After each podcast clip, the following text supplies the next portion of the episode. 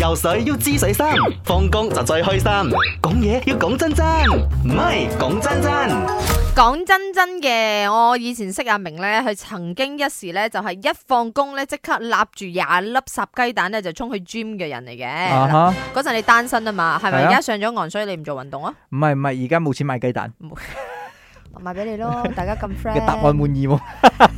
所以講真真嘅，你有唔有做運動？你又做啲乜嘢運動咧？好笑，你聽邊個好多好笑嘅？誒、呃九二七二佢係呃文字嚟嘅。嗯我上個星期啊，同我嘅老公一齊去學泰拳啊，嗯第一堂咋，嗯，唔小心咪啊將我老公個 眼鏡打到飛起 啊！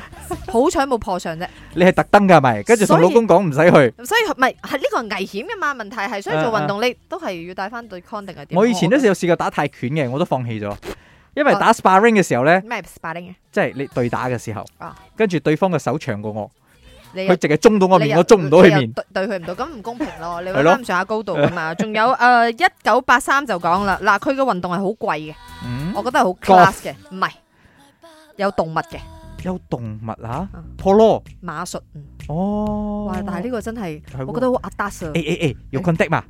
我我还可以学嘛？所以講真真嘅，你做啲咩運動有啲咩好處？咪講真真嘅，阿明阿勇你哋好啊！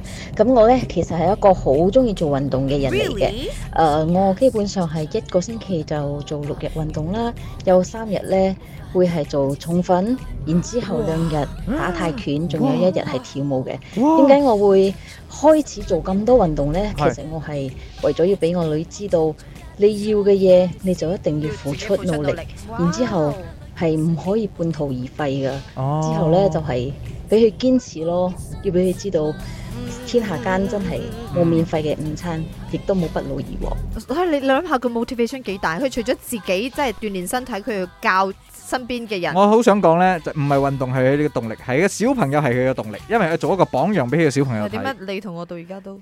因為我小朋友仲細，係啊係啊，我覺得都係啊，佢哋唔識嘢嘛，係咯咪唔識嘢我我哋做運動誒佢唔知嘛，係啦係咪休息先咯而家最重要係咩嘢陪伴啊嘛，係啦冇錯係講真真嘅。啱啱好，唔似飲酒，咪啱 check no。